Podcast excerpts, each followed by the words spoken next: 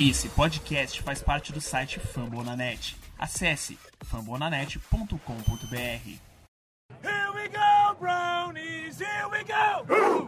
Here we go, brownies, here we go.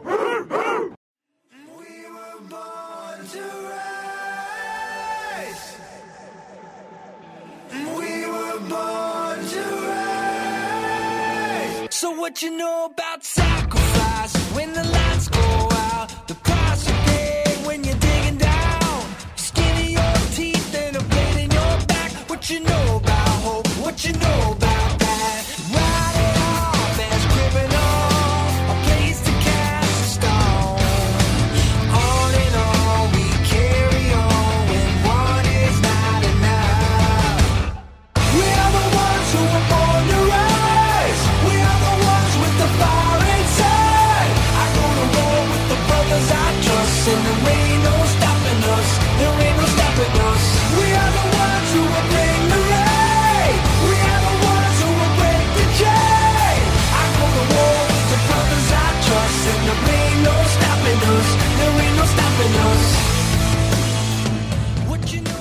Here we go, here we go, Brownies! Bem-vindos a mais um DAO Podcast. Eu sou o Eber Barros e estamos aqui para mais uma Monday Victory, ou não tão Monday assim, afinal já estamos gravando numa quinta-feira, mas é uma semana repleta de emoções e felicidades para os torcedores do Browns.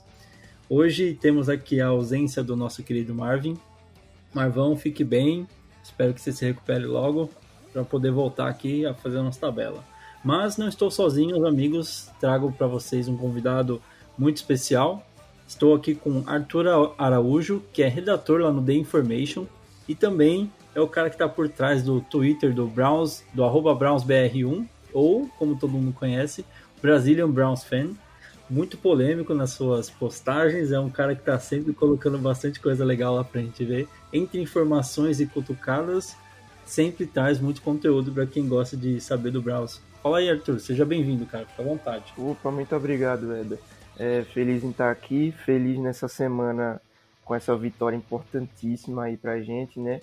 E é um prazer estar aqui. E também queria desejar melhoras ao Marvin, que ele se recupere logo e a saúde esteja tudo bem. É isso aí, Marvão, tamo junto, cara. Semana que vem espero que você possa voltar aqui pra gente poder falar da vitória contra o Ravens. Opa, peraí, desculpa, gente. Deixa eu passar primeiro, depois a gente fala sobre. Mas Arthur, aproveitando que tu tá aqui, é, já queria pegar a sua impressão aí sobre essa semana louca que foi aí para quem torce pro Browns. Né? A gente teve a vitória do Browns sobre o Titans num jogo onde o Browns era total underdog e conseguiu uma vitória por 41 a 35 sobre o Tennessee Titans em Tennessee, lá em Nashville, né? Ah, jogando bem, jogando muito bem, por sinal, obrigado. E também na, na segunda-feira a gente teve a derrota do último invicto, que não é mais invicto, né? E a gente pode dizer que daqui a um tempo, se continuar vacilando, nem líder de divisão vai ser mais, né? É, é a semana foi incrível né, pra gente. Só faltou essa, essa vitória dos Ravens, ou só faltou a derrota dos Ravens mesmo pros Cowboys. Exatamente. É, mas assim, a nossa atuação no primeiro tempo foi espetacular. Eu acho que nem o torcedor mais otimista esperava um, um 38 a 7 ainda no primeiro tempo contra os Titans, limitando o Derrick Henry a 15 jardas só no primeiro tempo. E na segunda, para melhorar ainda mais essa derrota aí dos Steelers, que é, deixa a gente sonhar né, com um possível título de divisão, quem sabe. É, é aquela famosa frase, né? Enquanto tem bambu, tem flecha. Enquanto há 0,0001 de chance, nós acreditaremos. É. Mas até agora, se a gente pegar tudo que tem acontecido na temporada de 2020 pro Browns, num ano totalmente atípico, caótico, é, a gente consegue ver uma luz no fim do túnel, uma esperança que talvez em anos passados a gente nunca tenha visto. Chegar na semana, ah, indo para a semana 14 agora, né? Com nove vitórias e três derrotas. Eu não sei desde quando você é torcedor do Browns, Arthur, mas você já viu alguma coisa parecida assim?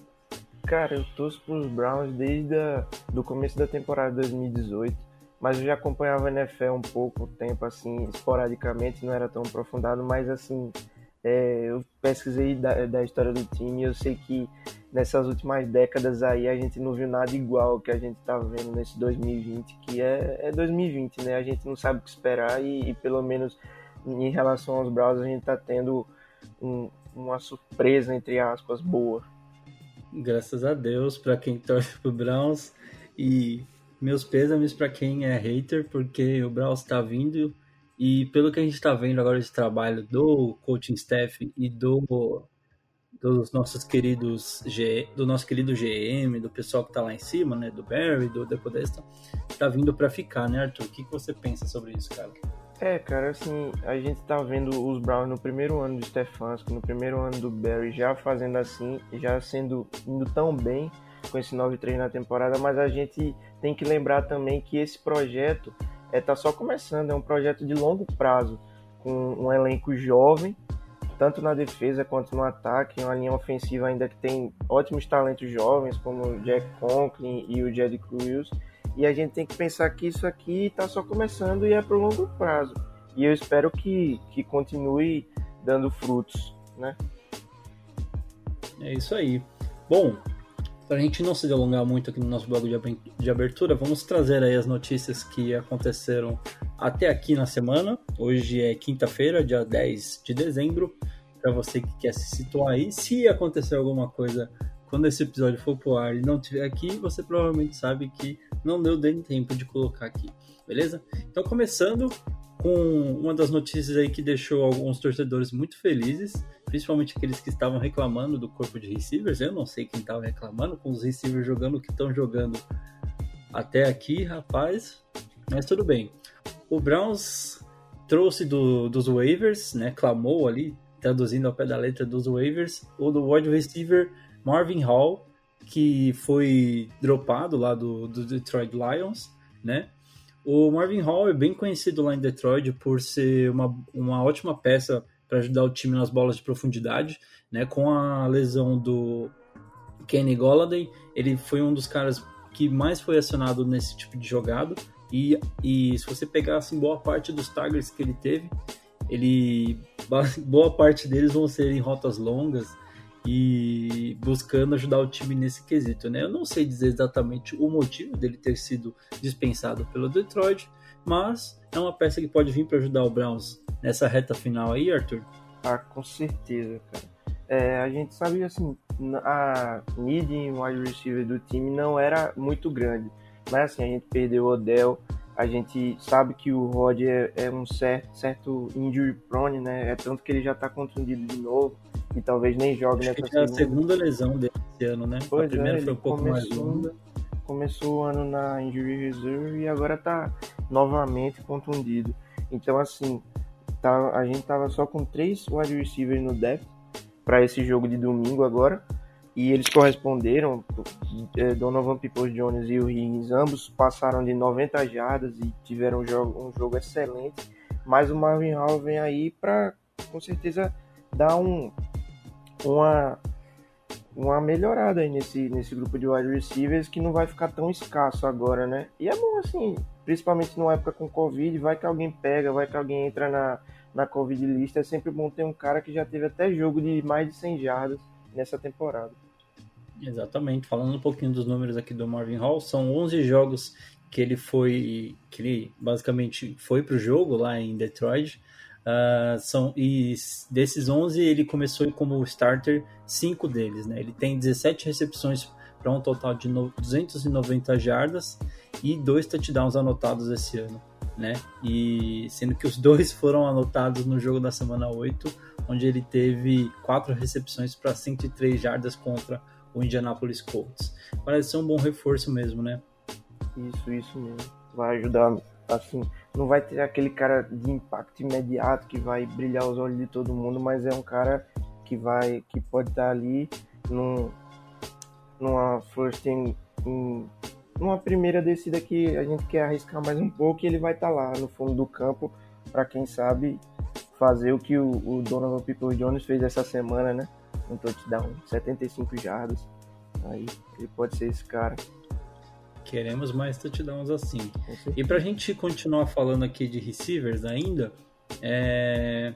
Aparentemente, tudo indica que o Browns é, já iniciou conversas para um novo contrato com o Rasha Higgins. É um cara que eu particularmente gosto muito. Desde o do primeiro ano que ele começou a aparecer com o Baker, lá em 2018, a, a gente viu a química que os dois tinham. E é uma coisa, a gente falou bastante dele aqui nos episódios do podcast. Uma coisa que deixava a gente muito triste foi ver o ano de 2019 dele subutilizado pelo Fred Kitchens, né, pela comissão técnica que basicamente largou ele de canto e no único jogo que ele conseguiu fazer um touchdown foi decisivo para o time e depois disso não viu mais o campo, né? Em 2020 o Stefanski e, a, e o, o, staff do Browns, né, a, a parte de diretoria, dá uma chance para ele com um contrato para ele se provar e ele está fazendo muito mais do que isso, né? Agora que está tendo muito mais oportunidades, tem sido decisivo, tem sido o cara que ajuda muito o Baker nessa né, nessas situações de terceira descida longa ou terceira descida tão importantes, tem sido um cara com as mãos é, seguras, mãos sólidas, né? E ajudado bastante com, além disso tudo, com catches bem plásticos, né? Jogadas bem bonitas de se ver. Vídeo aquele catch que ele fez contra o Eagles, se eu não me engano. Ele pega, recebe uma bola da sei lá quantas jardas de uma forma espetacular.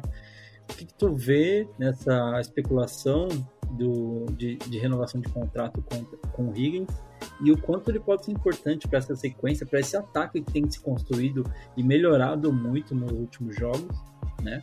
É, quanto você acha que é importante essa renovação, essa manutenção do Higgins no elenco?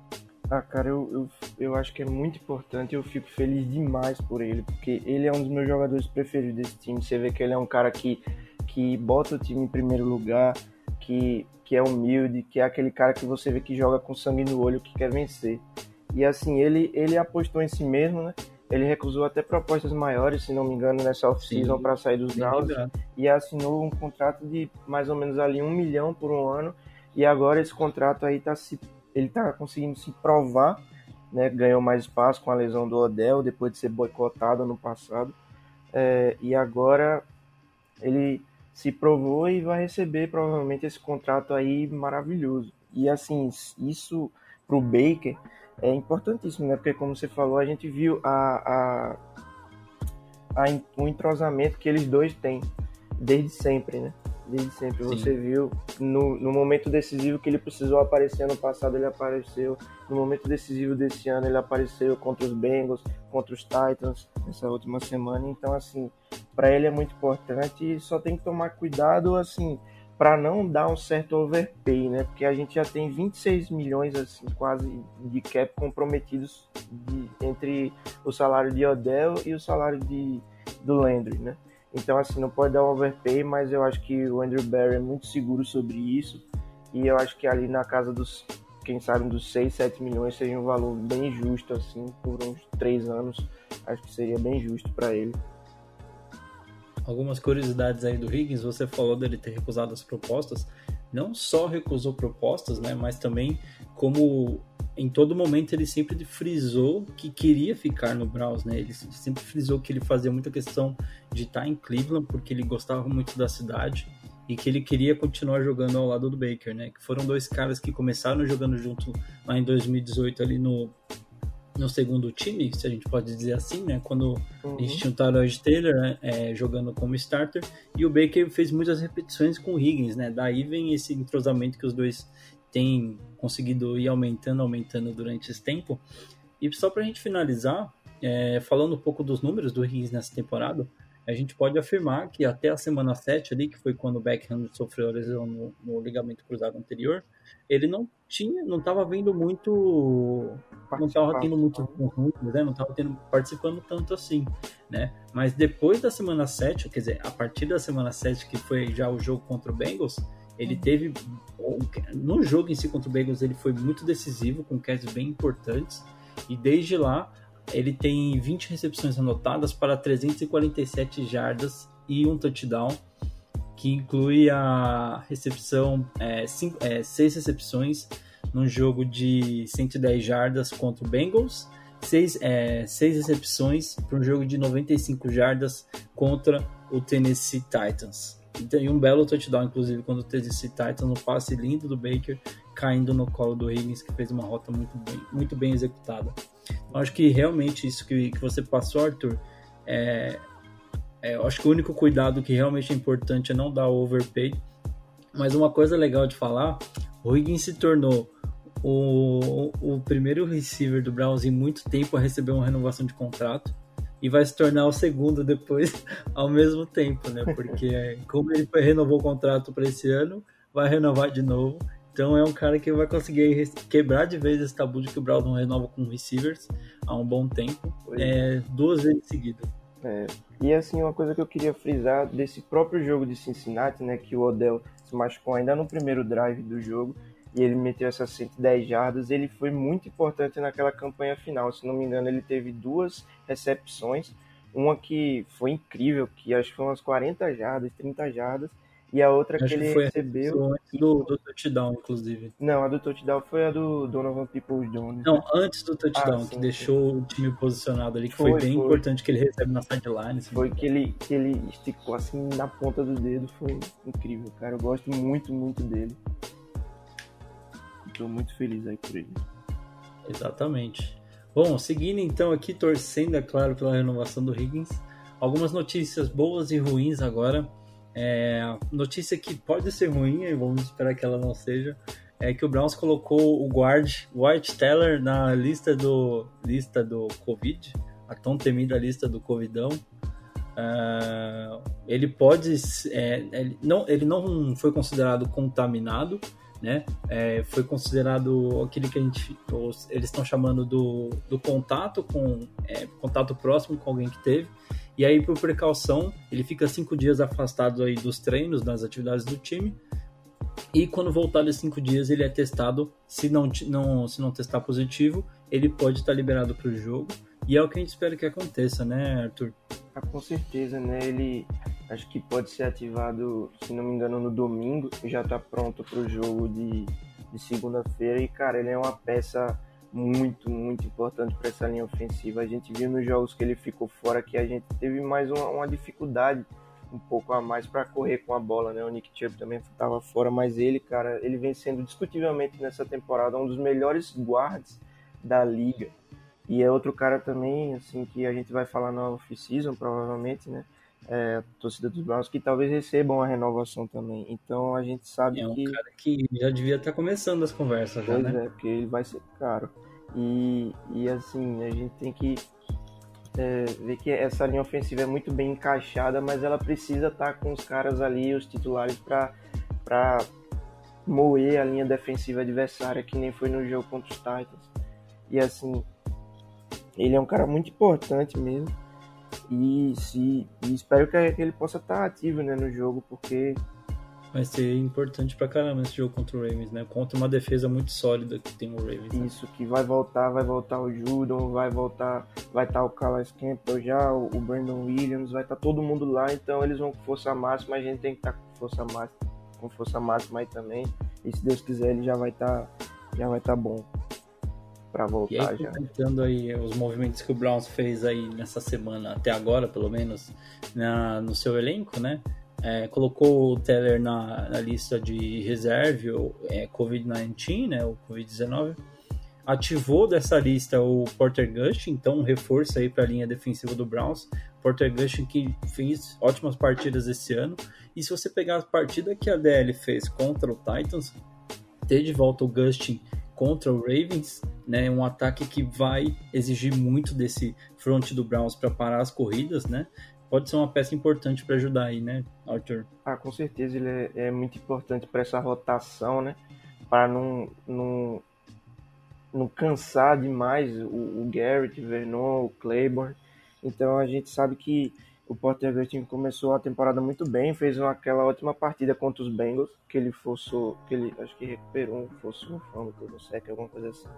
É, e é um cara assim que não é aquele cara de impacto, mas ele é um, um, um cara, um backup sólido, sabe? Que vai estar ali sempre fazendo o papel dele e ajudando o time na rotação.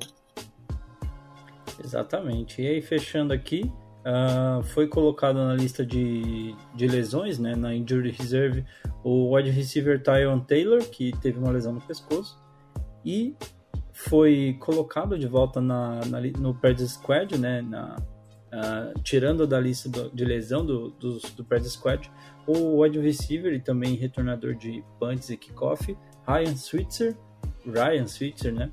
Que é um cara que veio aí dos Steelers e que a gente, de certa forma, ainda tá esperando, tentando entender por que, que esse cara não foi promovido para retornar um chute. É, pelo menos as lembranças que eu tenho dele no Steelers são bem boas, assim, são retornos bem sólidos. Eu não sei se você concorda.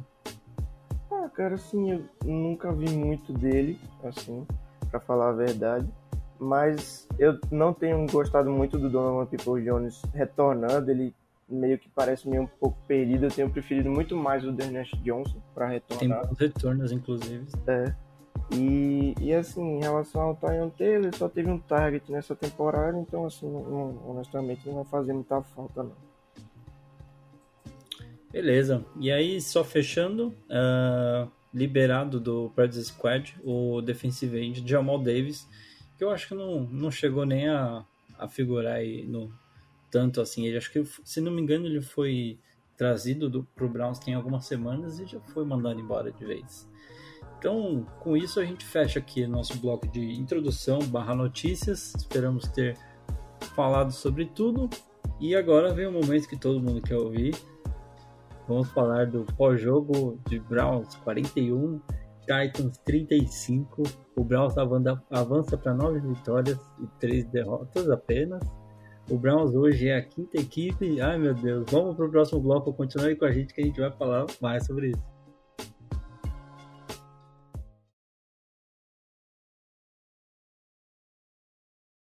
Mayfield from under center. Play action fake. Bootlegs it out to the right. He's throwing down the right sideline. He's got Peoples Jones wide open. He's gone. 20, 10, 5, touchdown! 75 yards on one play. Estamos de volta, amigos, para o bloco mais esperado da semana. O Browns vence o Tennessee Titans por 41 a 35, sendo 38 desses 41 pontos anotados na primeira metade do jogo. É um recorde da franquia, é um recorde da minha vida. Eu nunca vi o Browns fazer tanto ponto assim na primeira etapa do jogo. Uhum. Meu Deus do céu, que jogo foi esse, Arthur? É, terminou o primeiro tempo, eu tava com os olhos brilhando assim, né? falando no Twitter, ah, fala do Mayfield, fala do Mayfield agora, não dá, né, pros haters. Mas, cara, foi um, um, jogo incrível, um primeiro tempo perfeito, perfeito, perfeito, perfeito, tanto defensivamente e principalmente no ataque. É, os wide receivers tudo em sintonia com o Baker, trick play entrando, é, a defesa forçando o fumble, é, e, assim, cara, 38 a 7 no primeiro tempo, uma lavada. E o segundo tempo foi quase todo garbage time. Então, assim, foi sensacional. É, e esse garbage time, de certa forma, eu não sei você, mas no começo você fala: Ah, tá tudo bem. Que isso, não, não 41 pontos aí, tá sussa. Aí, opa, tô chegando, caramba. Ô, Braus, vamos fazer alguma coisa aí, mano? Vamos parar de graça. E aí no final a gente acabou ali meio é. é o que o pessoal falou. É, não sei se você acha isso também, mas ah, eu, é, eu, vi muito torcedor do Titans falando assim: se tivesse mais uns minutinhos, eu acho que o, o Titans tinha encostado. É, com certeza, assim, a gente começa o segundo tempo, aí tá lá, assim, já tá mais tranquilo, aí deita assim, fica no sofá assistindo, na cama, aí, pô, touchdown no Titans, outro touchdown, outro touchdown, a gente já vai ficando mais nervoso aqui, já senta, já, já começa a respirar, já começa a ficar com mais raiva, mas assim, foi o que aconteceu nesse jogo, no outro jogo contra os Cowboys foi isso também. E querendo ou não, não é uma coisa positiva, né? É meio que a, a defesa relaxa um pouco e o ataque não consegue matar realmente o jogo, sabe? Não consegue uhum. dar aquele ponto final que até o último momento ali no onside kick pode botar tudo a perder, mas no geral, no geral, foi uma atuação sólida, né? Só cuidar para não, não dar essa talvez essa relaxada, assim, se a gente pode dizer esse termo, é, no segundo tempo, né? Não perder a, a, o pique.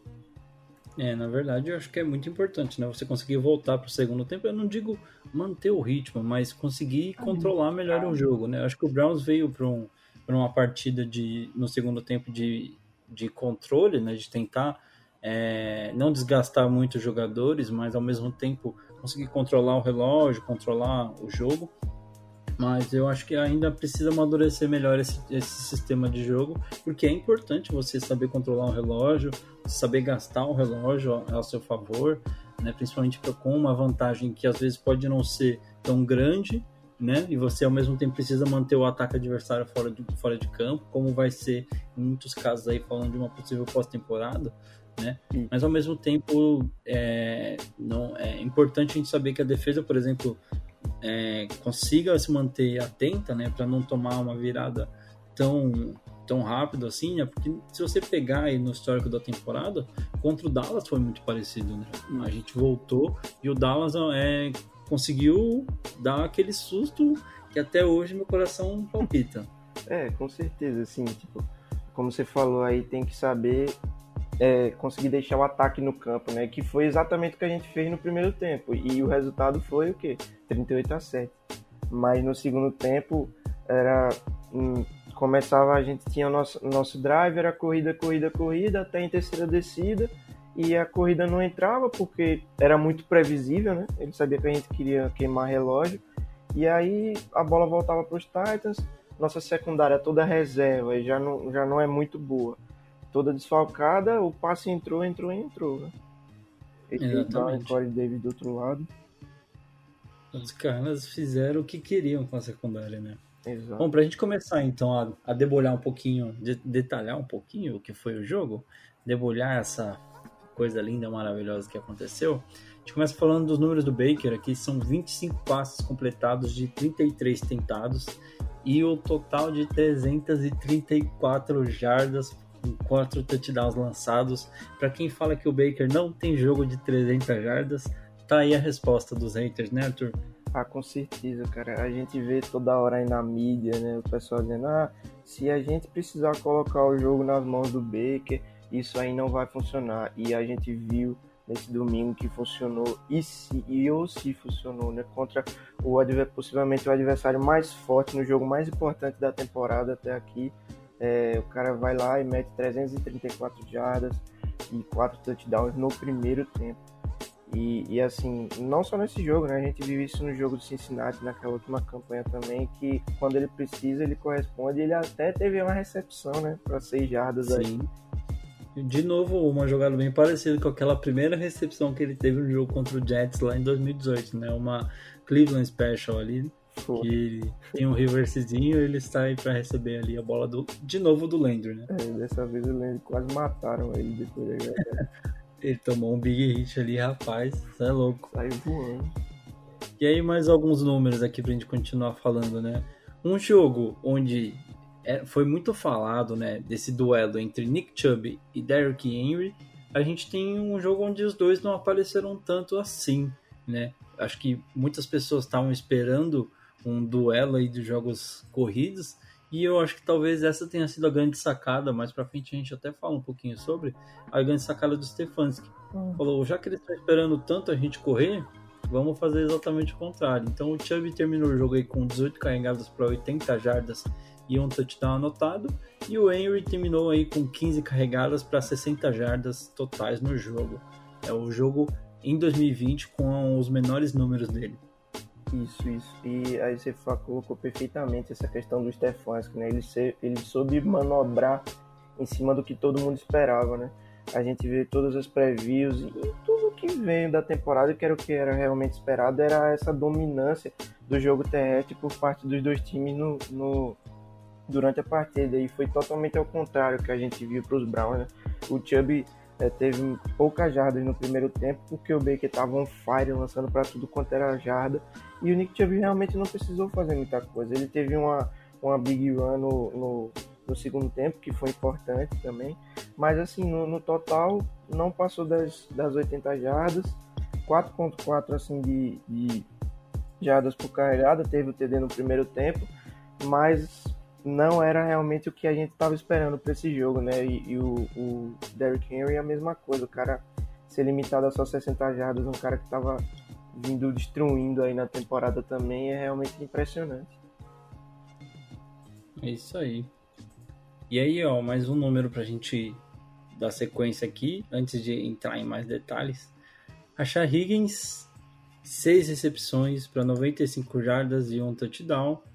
Aí a gente tem Donovan People Jones com duas recepções para 92 jardas e um touchdown. Jarvis Landry com oito recepções para 62 jardas e um touchdown anotado. O primeiro do Landry já é o segundo. É, o primeiro foi o touchdown do Landry e o segundo dele no ano já tá virando rotina já, hein? Dois jogos, dois touchdowns seguidos e o Landry sendo decisivo aí no jogo, como tem sido ao longo desse ano todo, né? Na verdade, os três receivers muito presentes, muito é, se fazendo importantes na partida, né? É claro que a gente pode citar os números do, do Hooper também, que é, nesse jogo apareceu bastante ajudando também. Mas os receivers eu diria que foram os nomes do jogo, talvez. Sim, é, com certeza, sim. A gente vê essa boa distribuição de jardas entre os três receivers, e sendo que dois deles, assim, no começo da temporada, por mais que a gente já conhecesse o Higgins, querendo ou não, eles eram.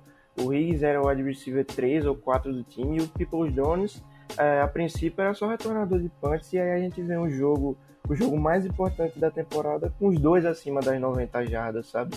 E Sim. o Landry sem comentários, o cara tá lá, tava trabalhando em silêncio até o jogo passado contra os Jaguars, meteu um touchdown lá, marcou.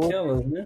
Oi? Que ele em silêncio naquelas, né? Porque mesmo sem anotar touchdown, sim, sim. ele tem muitas jogadas que foram decisivas, ah, conquistou, conquistou first downs importantes, né? Fora os bloqueios, é, um cara sensacional. A capacidade dele de jardas após o contato é sensacional. E assim, mas o que eu tava falando, na verdade, era mesmo em relação aos touchdowns, né? Um na semana hum? passada, é, agora outro nessa semana, e aí Unleash the Beast, né? Que a gente fala. Que aí ele vem e espero que continue assim, semana após semana, para dar um sorriso pra gente. É isso aí, meu querido. Bom, uh, começando então a falar um pouquinho mais do ataque no geral, eu acho que é muito legal a gente falar da, da, da linha ofensiva, que teve um jogo excepcional. Como você falou inicialmente aí, né? A gente tem uma linha ofensiva que está bem encaixada, mesmo sendo só com os titulares, eu acho que isso já é melhor do que o Brown já teve em, bom, em um bom tempo aí, é, pegando aí bom, bons anos atrás. Uh, e melhor do que muitos times na liga, né? Eu acho que talvez hoje, se não for a melhor, o Browns está aí facilmente no top 3 de linhas ofensivas no geral da linha, da liga, na minha opinião, pelo menos. Né? Então, nesse jogo, nenhum sec e só um QB hit foi permitido é, pela, pela essa linha ofensiva. Fora também a questão do jogo corrido, onde conseguiu efetuar bons bloqueios, conseguiu abrir bons caminhos quando o Browns precisou correr. Né? Então, um jogo beirando a perfeição aí da linha ofensiva, Arthur. Sim, com certeza. A gente é, o trabalho que o Bill Callan vem fazendo nessa temporada, né, o técnico de linha ofensiva é, cara, é majestoso. A gente passa de umas uma das piores linhas ofensivas da temporada passada para, como você falou aí, discutivelmente top 3 e quiçá top 1, né? Com o Conklin jogando muito bem, o Wills, que é calor e sem jogar na sua posição de origem, né? Que era right tackle, ele passou todo esse trabalho. Isso.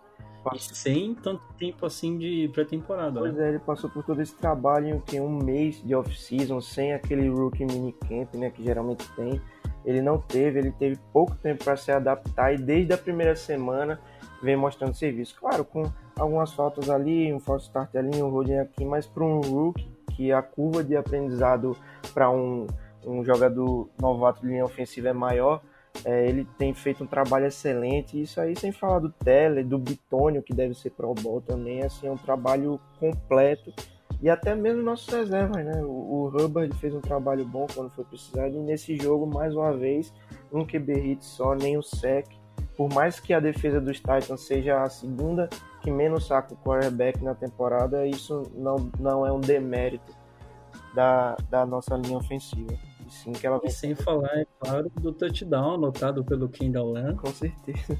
O primeiro touchdown desde muito tempo aí, eu não lembro o ano específico, É, mas fazia muito tempo que o Browns não fazia uma trick play dessa, jogando a bola para um, um, um, jogador de linha ofensiva.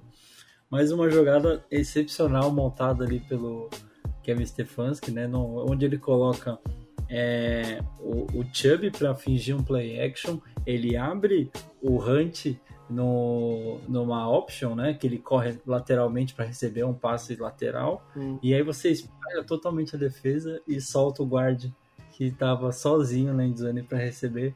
Eu fiquei naquela, não dropa, não dropa. a, bola parece que vai em câmera lenta, assim, aí chega na mão e a gente comemora. Né? Mas Stefanski sempre engraçadinho com as triple plays que sempre vem dando certo. É, a única que a gente tem uma recordação ruim foi a primeira que ele tentou na temporada, é, inclusive contra o Ravens, inclusive, aquele fake point horrível. Mas a temporada tem andado e o, o Stefanski tem melhorado bastante, né? A gente vai falar mais sobre ele.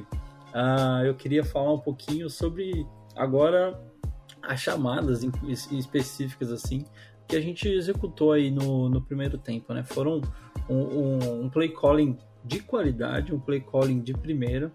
É, a gente já tem falado muito disso nos últimos jogos, mas o Stefanski no começo da temporada ficou muito essa dúvida né, de quem que ia fazer as chamadas da jogada, se era ele, se era o Van Pelt. A princípio ficou meio que parecendo que ia ser o Van Pelt, mas acho que o Stefanski entendendo que era um sistema difícil de ser aplicado e que ele queria estar à frente para ter certeza que ia dar certo, ele toma essa ciência, né? Tem jogos que a gente precisa falar que realmente ele não conseguiu sair de uma situação ruim, né? Isso, a gente fala Steelers, a gente fala do, do próprio Ravens, uhum. mas é, eu acho que ele tem mais jogos com bons aproveitamentos na, nas chamadas do que jogos ruins, né? Isso até analisando as derrotas que o Browns tem, né? São três derrotas, é, dois jogos onde ele não conseguiu basicamente sair de um nó tático, né? Não conseguiu fazer o time reagir. E o jogo contra o Ravens, que o Raiders, quer dizer, que além do clima horrível, né? Foi um jogo parelho, de certa forma, com um touchdown do Raiders ali no final. Mas o placar eu acho que não ele não te mostra o que foi realmente o jogo, né? Que foi um jogo apertado, disputado bola a bola, né? É, sim, a gente viu ano passado que o Fred Kitchens quis chamar a jogada sendo o HC e o head coach não funcionou e a gente ficou apreensivo quando foi, foi revelado que o Stefanski ia chamar a jogada, né? Medo de não dar certo de novo, mas, cara, tá sendo totalmente contrário.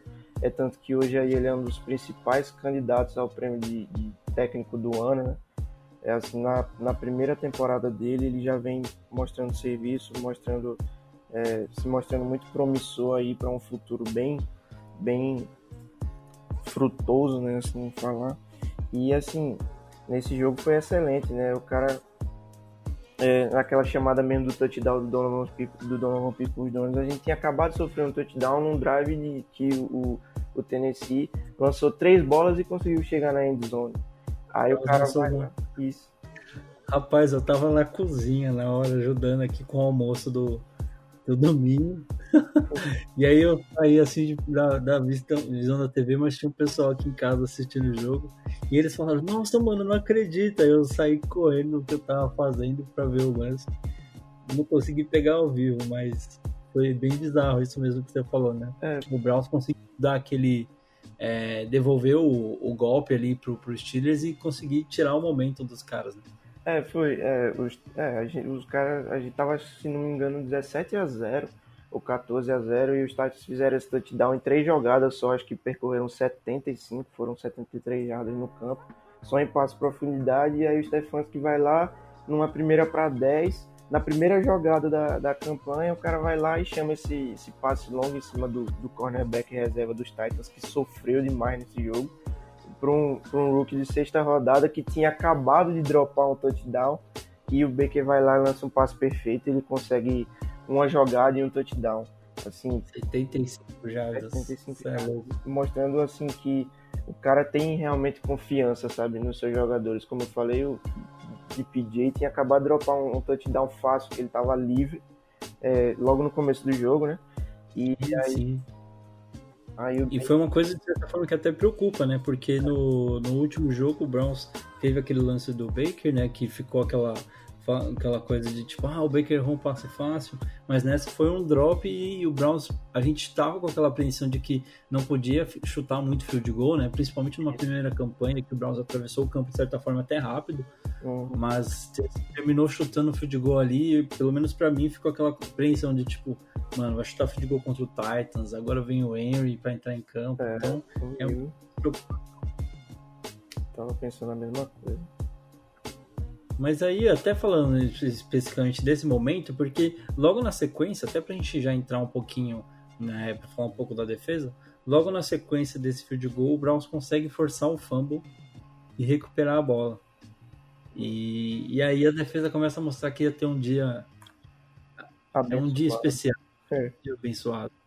É, com certeza, assim, foi o primeiro fumble do, do Henry, que aí vinha assim do quase assim, indiscutivelmente o melhor running back da temporada, o cara forte, físico, que raramente larga a carne. Foi o primeiro fumble dele em 375 carregadas, né?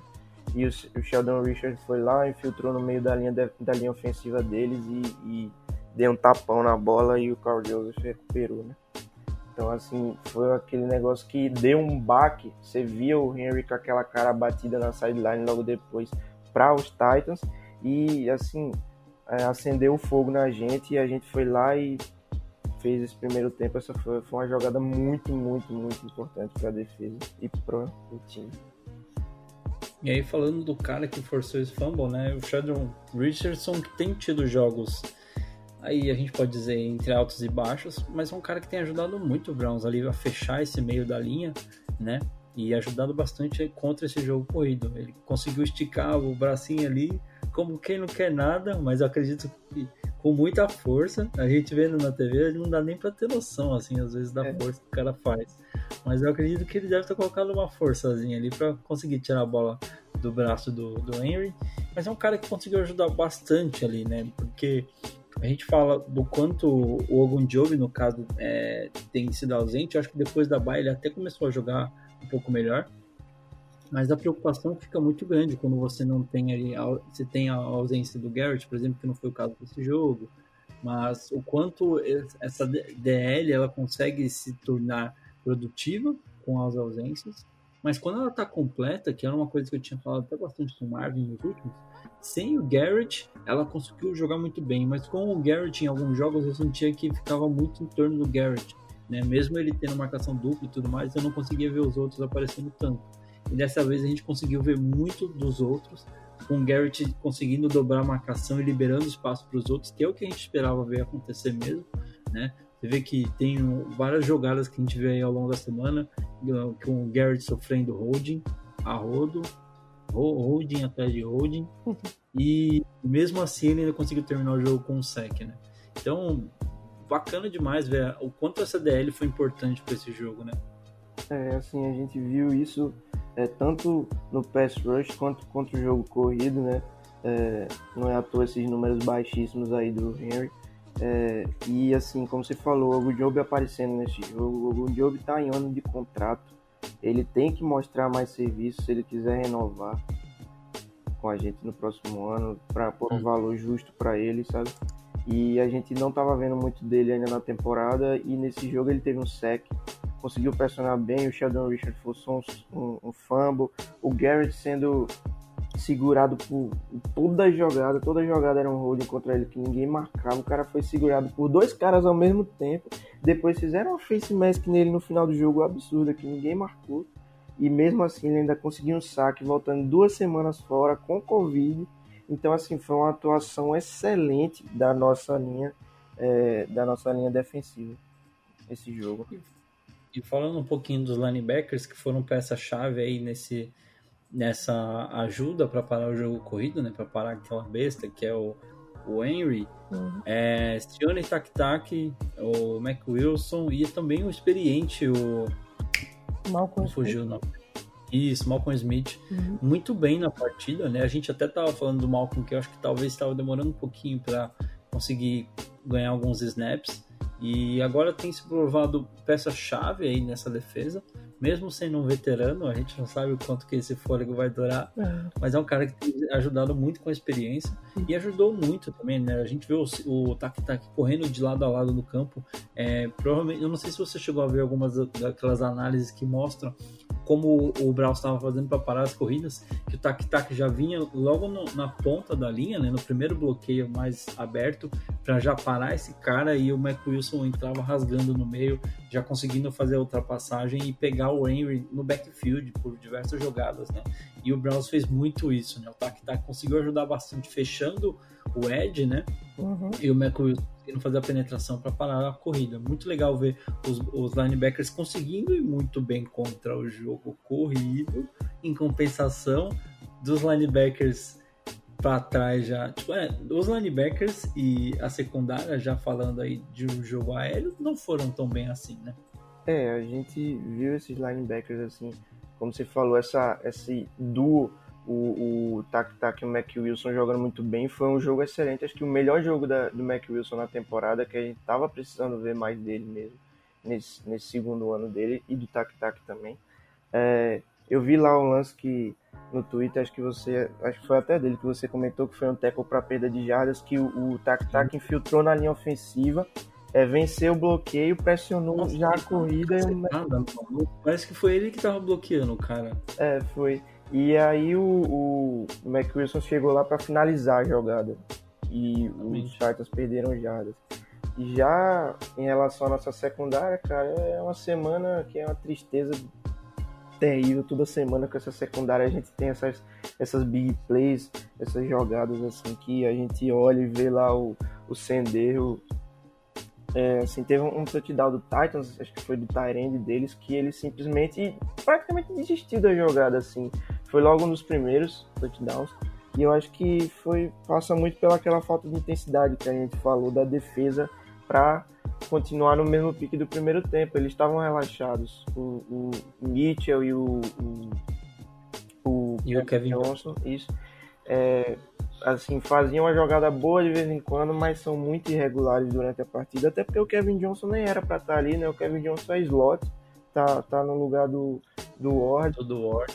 Então, assim. E, e, eu diria até que eu não sei se pode ser até impressão, né? Desses últimos dois jogos, eu acho que vale até a gente ressaltar isso em relação ao Kevin Johnson, né? Que ele não tá na posição dele. É. Mas mesmo assim, os jogos que ele jogou tá bem longe de ser aquele Kevin Johnson que deu tanta esperança pra gente lá no off-season, né? Pois é. Antes da lesão dele. Foi assim. É, também não tem jogado muito, assim, mas realmente, ele como slot não estava fazendo um trabalho tão bom e agora como CB2 do time é, realmente é, é difícil para ele, mas é difícil para a gente também, né? O cara tem que estar tá ali preparado. Pra gente é, é difícil, com certeza. É. Agora, pontos importantes da gente fazer ressalvas aqui, né? O Sandero pode ter ido muito, muito mal no jogo aéreo, mas foi muito bem nos tackles, né? nessa parte de ajudar no jogo contra o jogo corrido isso já tem sido é uma marca que a gente vê de certa forma para taclear de certa forma uhum. quando não precisa é, sei lá ter muita leitura alguma coisa do tipo ele ajuda bastante a defesa né? porque ele é um cara muito físico acho que o problema dele dessa parte do físico é o que acaba atrapalhando ele na parte de cobertura né porque ele é, quer sempre ir para a pancada pra pancada, quer matar uma jogada e às vezes ele acaba errando esse tackle porque ele, ele não fez a leitura correta. Então eu acho que é muito isso que acaba prejudicando ele. Fora essas coisas que a gente às vezes acha que ele viu uma coisa que ele achou e aí aconteceu outra coisa totalmente diferente quando a gente vê o cara tá sozinho na né, Mas um, um, outro ponto que eu queria até aproveitar para citar, mesmo não jogando tão bem, a secundária no geral apareceu bem em momentos importantes né? Até falando aí das interceptações que decidiram o jogo, né? Hum, é, assim, esse a secundária da nossa secundária assim é, é, a gente espera essa quantidade de jardas muito grande do time adversário, mas em contrapartida a gente consegue muitos takeaways bons, sabe? Muitas interceptações e até fumbles forçados mesmo. É, um cara que eu queria falar assim é o MJ Stewart, né? Que foi quem interceptou o Tanner e assim, ele é um cara que tem muito pouco snap que, se eu não me engano, ele é, era o reserva do Kevin Johnson na posição de slot. É um cara que ele é um pouco undersized, né? ele é baixinho, assim, para a posição dele. Não é tão forte, mas ele é um cara, assim, que, que em alguns jogos, quando ele, nos poucos snaps que ele participa, ele já ele vai bem, cara. É um cara que eu tô gostando de ver, porque ele é aquele cara que ajuda e que ninguém vê, sabe? Já tem sec, teve essa interceptação que foi importantíssima. Então, assim, é uma, um yin-yang, né? Da, da Exatamente. Faz muito sentido. E aí, pra gente fechar aqui as análises gerais desse, do time nesse jogo, é, acho que é legal a gente falar aí do, do Special Teams, que tem sido muito sólido do, de, de uns jogos para cá, falando principalmente do Cody Parker, que acertou os dois field goals que teve, as duas tentativas que teve aí, mais os cinco é, extra points que teve, totalizando 8, 11 pontos aí a favor do Browns. E o Jamie Gillan também, com um punch de. É, com, totalizando aí 41 jardas é, chutadas, né, nos chutes totais e nenhum, nenhum retorno, né? Isso é ótimo para o Browns, até porque eu acho que o punch bom é aquele que não te dá prejuízo depois, né? Não, não te permite, não permite um retorno considerável para o adversário, né? E a gente vê o Brown sofrendo um pouquinho com esses retornos. É importante ver que a gente conseguiu evitar esse tipo de coisa. E uma coisa que eu queria até é ressaltar mais, né? É justamente o Cody Parker, que tem sido um cara decisivo para o Browns. A gente, quando trouxe, quando foi, quando ele foi trazido para cá, é, com, tirando os, o, o Austin Seibert, não tava falando Zene Gonzalez, ó, puxei mais do que devia. Graças a trouxeram, no... trouxeram o Austin Seibert, cortaram ele, né, passou depois de uma temporada, começou a temporada muito ruim, e aí trouxeram o Cody Parker, né, e todo mundo ficou falando, nossa, mas o cara é aquele cara que chutou a bola na trave num jogo decisivo, não sei o que. Cara, eu não vi esse Cody Parker ainda, espero não vê-lo em Cleveland, até agora eu tô vendo um cara muito efetivo, um cara frio e que tem uma perna filha da mãe. É, ele é um cara assim, aquele cara que num, numa novela, assim, se o time dos Browns fosse uma novela, ele poderia estar tá concorrendo aí o prêmio de ator coadjuvante, sabe? Porque uhum. ele é aquele cara que, assim, a gente, a gente muitas vezes passa batida essa importância do kicker para um time, né? E quando o Austin Cyber perdeu aqueles todos aqueles chutes no primeiro jogo e foi, foi dispensado, eu já fiquei pensando, ah meu Deus, será que a gente vai ter problema com o kicker? E aí o Cody Park veio e assumiu a responsabilidade e tá aí quase que perfeito nessa temporada, né? Tá dando muita alegria aí pro torcedor e a gente sabe que com ele tá seguro. E não é assim porque ele teve aquele jogo lá, acho que foi Bears e Eagles, né? Que ele chutou na trave tantos tanto, tanto chutes assim, que isso ali vai definir o talento dele, porque a gente tá vendo que ele realmente é um bom kicker, ele tá dando conta do recado. Bom, só fechando aqui então, é um, um apanhado geral. Browns consegue uma vitória importante para a sequência aí, a gente tem aí mais pelo menos quatro jogos. São quatro jogos? É isso mesmo, né? São quatro jogos ainda, entrando na semana 14. E Arthur, um apanhado final aí sobre Browns e Titans. Para você, o quanto essa vitória é importante para a sequência. Até vendo já o próximo jogo, que é contra um rival de divisão e, acima de tudo, um rival na briga pelos playoffs. E é claro, né? Falando do Titans ainda, o Browns, de certa forma, consegue uma vantagem no confronto direto, caso precise, né? Hum. Tem o, ou a vantagem no confronto direto contra o Colts e contra o Titans. Basicamente define a varredura na divisão da AFC South, né? Ganha de todos os times, ganhou do Jaguars, ganhou do Texans, ganhou do Colts e ganhou agora do Titans. Fez o 4-0 na divisão então é uma vitória que, de certa forma, traz muitos pontos positivos para o Browns, além, é claro, da moral de ganhar um jogo de um adversário muito difícil, um adversário que está muito bem cotado para a próxima fase. E, é claro, a felicidade desses que gravam, desses que assistem, da torcida do Browns. É, com certeza, assim, é um, um uma vitória que dá um gás absurdo para esses últimos quatro jogos, né? Para essa última última parte da temporada, principalmente agora contra os Ravens, né? A gente chega com a moral lá em cima, mas é, não pode relaxar, não pode subir no sapatinho, tem que tem que estar tá com a cabeça focada. É, olhando para o chão, foco e, e, pensando sempre no próximo jogo, né? Mas isso aí não deixa de, de, de mostrar o tanto quanto, o quanto foi importante esse jogo para a gente, né? Tanto para o Mayfield, principalmente, que, cara, a gente já comentou tanto dele aqui, que fez um jogo excelente, quanto para nossa defesa também, deu uma moral lá em cima, segurar o Derrick Henry a 60 jardas e, e sofrer só 7 pontos no primeiro tempo de um ataque bom. É, então, assim, dá muita moral, dá muito gás e é uma vitória, né? Assim, é uma vitória, estamos 9-3 e, e vamos além.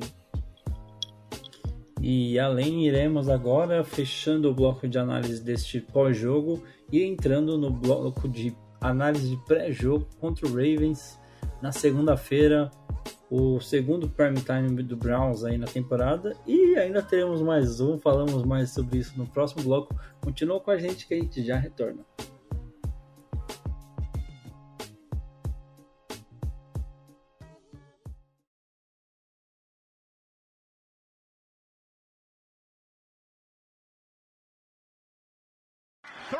Goal. Mayfield's going to throw. He throws end zone. Touchdown, Kendall Lamb. Uh, we're opening up the back pages of the playbook today. Now, don't be jealous, Doug. Oh, Kendall Lamb just caught a touchdown.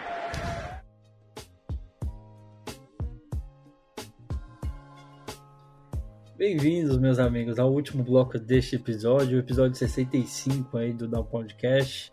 É, já agradecendo demais por você estar com a gente até aqui e agradecendo demais pela audiência, por tudo que tu tem, vocês têm feito pela gente. Vamos falar agora de, de coisa boa, vamos falar agora de duelo de divisão, vamos falar agora de um jogo importantíssimo para a sequência do Browns, buscando uma vaguinha na pós-temporada, acabar com essa seca de chegar a, até a pós-temporada, né? Desde 2004 aí o Browns não vai aos playoffs. Quem sabe 2020 com tantas coisas diferentes, digamos assim, acontecendo, não se torna o ano onde o Browns consegue a sua primeira vaguinha desde 2004. Uh, falando do jogo, o Browns recebe o Ravens no First Energy Stadium em Cleveland na segunda-feira, dia 14 de dezembro, o jogo tem início marcado para as 10h15 da noite, ou seja, segunda-feira vai ser um dia onde torcedores de Cleveland, no Brasil pelo menos, vão dormir muito tarde, né, Arthur? É, com certeza. Eu vou. Sei nem se eu vou conseguir dormir no outro dia, dependendo do resultado. Dependendo do resultado, a gente vai virado mesmo para outro dia, não tem problema não. Aí, assim, vai ser um jogo pedreira mesmo, como foi o primeiro, assim, mas com certeza são momentos muito diferentes da temporada. E hoje, assim, eu enxergo um duelo super, super equilibrado. Assim, que, assim se você disser que os Ravens têm vantagem, é, não tão, a- a- você não vai estar errado. Se você disser que os Browns têm vantagem nesse duelo, você também não vai estar errado. Então, assim, é um duelo muito equilibrado e é duelo de divisão. A gente sabe o quanto é difícil isso aí, né? E, e o time chega com a moral lá em cima, como eu já falei. E os, e os Ravens vêm tentando aí se recuperar na temporada, né? Depois de três derrotas seguidas, ganharam aí do, do Dallas Cowboys, correndo para cima deles, mas assim, é, é inegável que o nosso momento hoje é, é melhor que o deles e isso talvez pese no jogo, né? É, exatamente. Aí falando um pouquinho das equipes, o Brown chega para essa partida com nove vitórias e três derrotas. São cinco vitórias jogando em casa e apenas uma derrota, foi contra o Raiders. O Baltimore chega para essa partida com sete vitórias e cinco derrotas. São quatro vitórias fora de casa é, e duas derrotas. Ah, como você falou, né, o Baltimore vinha numa sequência de derrotas. Do- é, provavelmente deve ter complicado muito as chances de playoffs na equipe, mas eles ainda têm chance e a chance deles passa muitos por esse jogo contra Cleveland. Justamente porque vencendo o Cleveland, eles ganham o- os dois jogos dentro da divisão contra um adversário direto, né? E também ganham o confronto, a vantagem caso o desempate seja necessário ali para fazer, para decidir quem vai para a pós-temporada, né? Então, para Baltimore é um jogo chave e para Cleveland a gente não precisa nem falar, né? Além de é, ser um, um adversário de divisão, tudo que a gente está falando já. Tem o lance da revanche, daquele acidente é acidente não, né? Vamos dizer, aquele atropelo que aconteceu no primeiro jogo da temporada, onde o Browns basicamente não conseguiu começar a jogar, né? A gente não, não viu um time entrar em campo naquele jogo. Mas, como você falou, a gente tem momentos muito diferentes, equipes diferentes, eu digo, até em evolução. Eu acho que, em termos de evolução, o Cleveland evoluiu quilômetros, é, milhas mais do que o Baltimore na temporada. Né? Você vê Stefanski no primeiro jogo é, não tinha nem.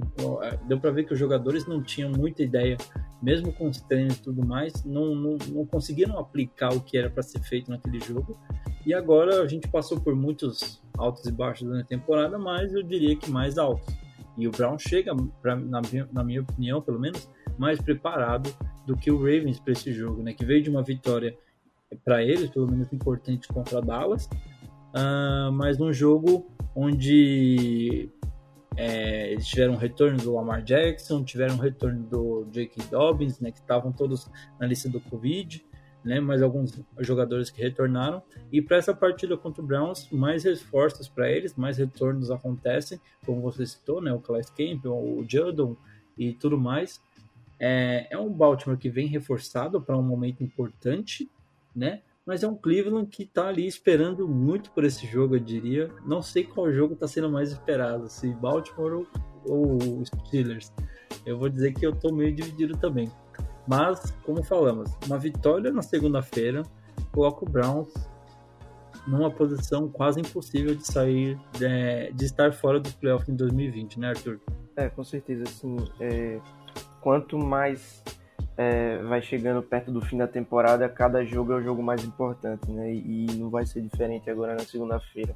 O, o jogo dos Titans no domingo passado foi o jogo mais importante da temporada até a semana 13. E agora na semana 14, o jogo contra os Ravens é o jogo mais importante da temporada.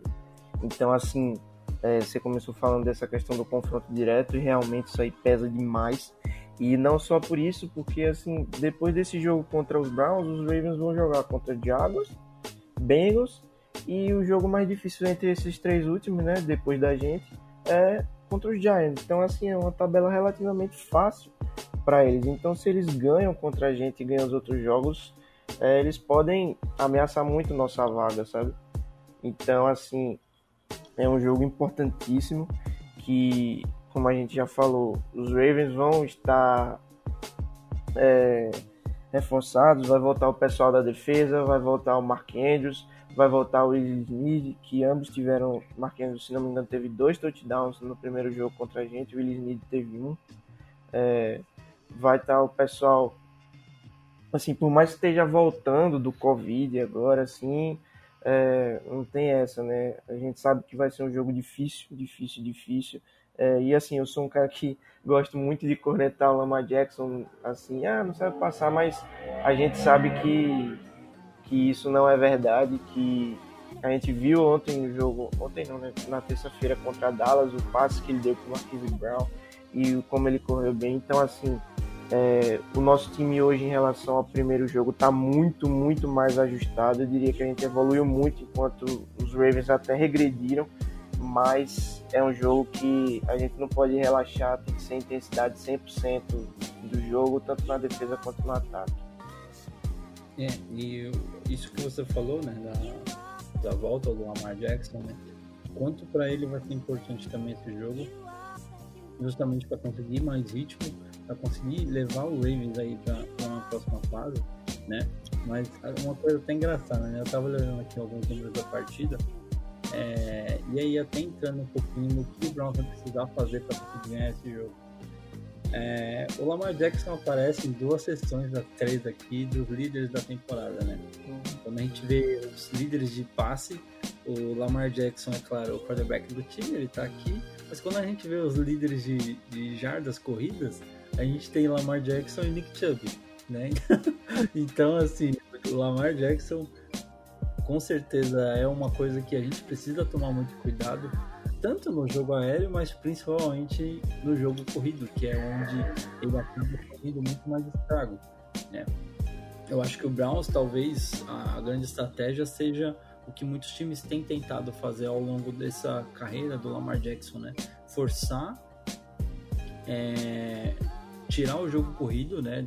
Além, é claro, de conseguir uma vantagem, fazer com que o jogo corrido não, não precise ser utilizado pela equipe de Baltimore, né? Porque quando eles usam, quando eles conseguem utilizar, a equipe vai bem, a equipe consegue conseguir, consegue conseguir é ótimo. A equipe consegue os seus resultados e dá muito trabalho para seus adversários, mas quando está em desvantagem, precisando passar a bola, é onde as defesas adversárias têm tido maior sucesso, é onde os times adversários têm conseguido suas vitórias sobre Baltimore. Então, o Browns vem de um jogo muito importante e de uma atuação muito boa contra o jogo corrido de Tennessee. Mas eu vejo algumas diferenças entre os jogos corridos. Eu acho que o Titans corre de um jeito diferente do que o Ravens corre. E eu acho que é importante o Joe Woods talvez analisar isso e tentar montar um esquema parecido, mas que englobe um pouco mais uma coisa diferente, como o Lamar Jackson fazendo os play actions com o J.K. Dobbins ou até o, o, Ingram, né, que são dois caras muito presentes aí no backfield do, do Baltimore e que dão esse trabalho, né? Eu acho que é o que realmente faz a diferença, porque às vezes você se programa para parar o Derrick Henry, mas se você parar ele, você sabe que você parou e acabou a jogada. Agora, no caso do Baltimore, se você conseguiu chegar no running back, às vezes a bola tá com o QB lá na lateral e ele já tá ganhando 10, 15 jardas. Ou às vezes você para o QB e o running back tá do mesmo lado, 15 jardas já na frente. Então talvez essa, esse seja o ponto-chave aí pro Browns. Além, é claro, de conseguir se manter no ataque e garantir uma vantagem assim no placar, né? É, conseguir parar esse jogo corrido de Baltimore talvez seja o ponto-chave desse jogo, Arthur. É, com certeza, sim, perfeito. É, a gente sabe que o ataque terrestre de Tennessee é Derrick Henry e amigos, né? É só ele. E enquanto de Baltimore você tem essa variedade de running backs e sem contar com o Lamar Jackson, né, que é um excelente corredor. Então assim, tem que parar esse jogo corrido, isso aí é óbvio, mas também não pode relaxar como a gente relaxou no primeiro jogo em relação ao jogo aéreo contra o Lamar, né? É, o nosso jogo contra ele na, na semana 1 foi o único jogo da temporada que ele passou das 250 jardas aéreas, né? Ele teve 275 jardas e o único jogo da temporada que ele passou para mais de dois touchdowns, sem nenhuma interceptação. Então, assim, tem que ficar de olho nos dois. Hoje a nossa defesa está muito mais consistente do que estava na, na temporada passada, ou na primeira semana, perdão é, assim, por mais por, por causa da lesão do Ward, assim, querendo ou não, vai estar desfalcado, né? Se ele não jogar, porque há uma chance que ele jogue. Mas, assim, em questão de, de esquema tático, de, de, treino, a nossa defesa está mais sólida. E é isso, assim, o gameplay mesmo é tentar pressionar o Lamar Jackson, evitar que ele corra e fazer o que tem que fazer no fundo do, do campo, né? Porque, assim, a gente sabe que o, o corpo de recebedores dos Ravens não é nem longe um dos melhores da, da NFL. Assim, você tem uma coisa até do time, né? Eles têm muitos problemas com drops, com recepções em jogadas importantes, né? Pois é, a gente tem Marquise Brown, que até agora não se provou ser uma escolha de primeira rodada, por mais que tenha feito bons jogos, esses últimos dois jogos ele foi bem, teve um touchdown, dois touchdowns, né? É, vai ter a volta do Mark Andrews, que a gente sabe que é uma arma perigosa nesse ataque, mas também está sofrendo com drop nessa temporada. E assim, além deles dois, é o Willis Neal, que vai estar tá voltando de Covid agora e, e, não é um bom recebedor, assim, mas jogou bem contra a gente no primeiro jogo, então é. É, filho da mãe. É. Então é, é a gente conseguir segurar lá atrás essa, esses passes. É, nossa secundária e fazer o básico, que não é tão básico assim, que é parar o jogo corrido dos Ravens. Então, assim, é, e, e, um ponto importante também que você falou é começar na frente e evitar ao máximo, pelo menos assim nos primeiros drives, turnover, que foi o que, o que dificultou muito pra gente, tanto contra os Steelers, tanto contra os Ravens. É, e falando aí do, de quem pode jogar e quem talvez fique de fora, né? A gente tem aí pelo Baltimore o Washington Broderick, o que é defensive tackle, está como questionável, é, questionável. Tramon Williams, é, cornerback, também está como questionável. Uh, eu acho que eu falei o nome do primeiro cara errado, é Broderick Washington, falei errado, Falou. que é o defensive tackle. Uh, Dez Bryant está fora do jogo, né, com Covid. O Anthony Levine Sr., que é safety, está como questionável. E o Jimmy Smith também como questiona é, questionável para a partida. Já do lado do Cleveland, a gente tem o Taiwan Taylor, que está na é, reserva de lesão, com a lesão do pescoço, como mencionamos no começo. O Denzel Ward, cornerback, está como questionável e a gente já acendeu as velas aqui para que ele consiga voltar para o jogo. Uhum. O Horge está como questionável também, receiver que tem sido importante nos jogos contra o Browns, é, nos jogos contra o Browns não, nos jogos do Browns. e, e aí é mais dois nomes que talvez possam preocupar um pouco, três nomes, né? Acho que a gente pode citar. Uh, Jesse Tretter está como questionável, o Jack Conklin está como questionável. Esses dois eu acho que são aquelas lesões é, é de ficou ali, vai descansando durante a semana, poupando os caras, e eles estão prontos para segunda-feira. Uhum. Agora, o Teller, que a gente falou inicialmente, que está fora justamente por um possível contato de Covid, no domingo deve fazer o teste. E a gente já acendeu outra velhinha para que dê negativo o teste dele, né? Uhum.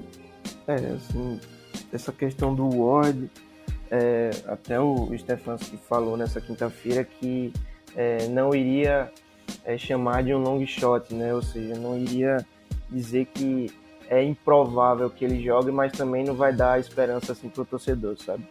É, então... Até porque a gente está beirando, mesmo com uma derrota pro Ravens, quer dizer, né, é, é, o que a gente falou, não é um jogo tipo precisa ganhar se não tá fora. Sim. É um jogo que se ganhar se classifica. Dá para dizer basicamente isso. Mas não faz muito sentido você forçar uma volta do Ward agora e estourar o cara para jogar um playoffs, por exemplo. É, ainda mais sendo lesão na panturrilha, que a gente sabe que é uma lesãozinha chata, que o Teller já teve, ficou quatro semanas fora, e que é uma lesão que é uma das que mais demora, assim, para curar, sabe? Então, assim, se for para jogar com ele é, sem panturrilha, é melhor até deixar ele fora e ele volta contra os Giants. Assim, mas no mais, o, o Rod provavelmente não vai jogar, né? É, não teve mais nenhum update sobre ele, só tá dizendo que ele tá, tá, não tá participando dos treinos. Eu não sei, eu até procurei saber, mas eu não vi se o Marvin Hall já vai estar disponível para o jogo, mas provavelmente não vai estar, então a gente só vai com o Landry, o Higgins e o Donovan Peoples Jones de novo para o jogo e mais alguns jogadores do practice squad, provavelmente. Mas ele é, teve um que foi, que foi colocado ali na lista já contra o jogo no jogo contra o Titans, que subiu basicamente para fechar o roster ali. É. Mas. O Bradley, né? É. é. Dificilmente a gente vai ver esse cara em campo, né? É. E se vê, se ajudar também. É. Se fizer ali um bloqueiozinho, outra coisa, tá, tá mais do que suficiente. É, o Rod aqui, só atualizando vocês, eu abri a lista aqui para ver os detalhes, os comentários sobre as lesões. O Roger tá com hamstring, né? Que é aquela lesãozinha chata. É. Uma famosa aquela coisinha no nervo ali, no, na posterior da, da coxa, né? É. E, e, e, ele não praticou nessa quinta-feira, né? Então a gente geralmente costuma olhar os reports até sexta-feira para ver mais ou menos. Talvez no sábado você tenha uma mudança ou outra, dependendo da lesão. Sim. Mas dependendo da lesão, até sexta-feira, se não treinou, dificilmente vai pro jogo. Né? Isso, isso. É. Assim, talvez pelo jogo ser segunda, quem sabe dê uma margem maior, mas assim, realmente se não treinou até sexta é porque o negócio tá feio.